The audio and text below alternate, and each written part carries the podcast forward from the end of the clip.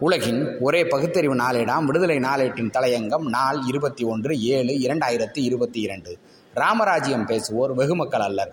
மத்திய பிரதேச மாநிலம் இந்தூரில் இளம் பெண் ஒருவர் உணவு வழங்கும் நிறுவனத்தில் சமீபத்தில் இணைந்து பணியாற்றி வருகிறார். இவர் உணவு கேட்டு இணையதளத்தில் பதிவு செய்தவர்களுக்கு உணவு கொண்டு சென்று வருகிறார். அப்போது சாலையில் இருந்த சில பெண்கள் நீ பெண்ணாக இருந்து கொண்டு இந்த வேலைக்கு எப்படி செல்லலாம்? வீட்டிற்கு அடங்கி இருக்க மாட்டாயா? உன்னை பார்த்து பிற பெண்களும் கெட்டுப்போய் தங்களது வீட்டார் பேச்சை கேட்காமல் விருப்பம் போல் வாழ்வார்கள். இதனால் நமது ஹிந்து கலாச்சாரம் சீரழிந்து போகும் என்று கூறி அவரை சரமாரியாக அடிக்கத் தொடங்கினர்.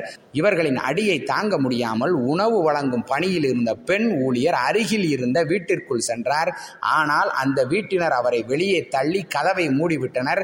பிறகு அவரது வாகனத்தை அடித்து நொறுக்கி அவரையும் அடித்தனர். இந்த தாக்குதல் குறித்து வழக்கு பதிவு செய்துள்ள காவல்துறையினர் தாக்குதலுக்கு ஆளான பெண்ணிடம் அவரை அடித்த பெண்கள் குறித்து விசாரணை செய்து வருகின்றனர்.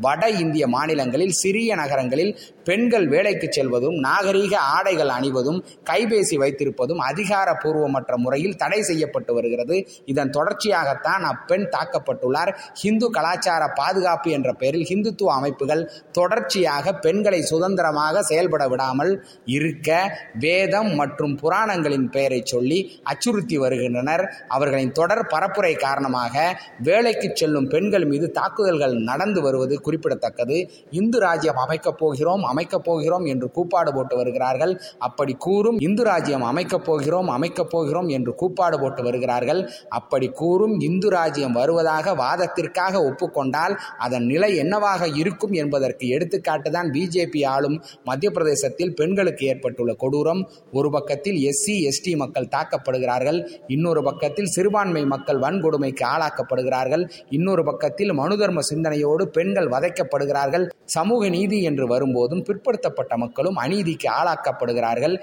எஸ்சி எஸ்டி மக்கள் பிற்படுத்தப்பட்டோர் சிறுபான்மையினர் பெண்கள் இவர்கள்தானே நாட்டின் பெரும்பான்மை மக்கள். இவர்கள் ஓர் அணியில் ஒன்றிணைந்தால் இந்த ராமராஜ்யம் இந்து ராஜ்யம் பேசும் ஆதிக்க கூட்டம் கூண்டோடு வெகுமக்கள் வெள்ளத்தால் மூழ்கடிக்கப்பட மாட்டார்களா? வெகுமக்கள் சிந்திக்கட்டும். நன்றி வணக்கம்.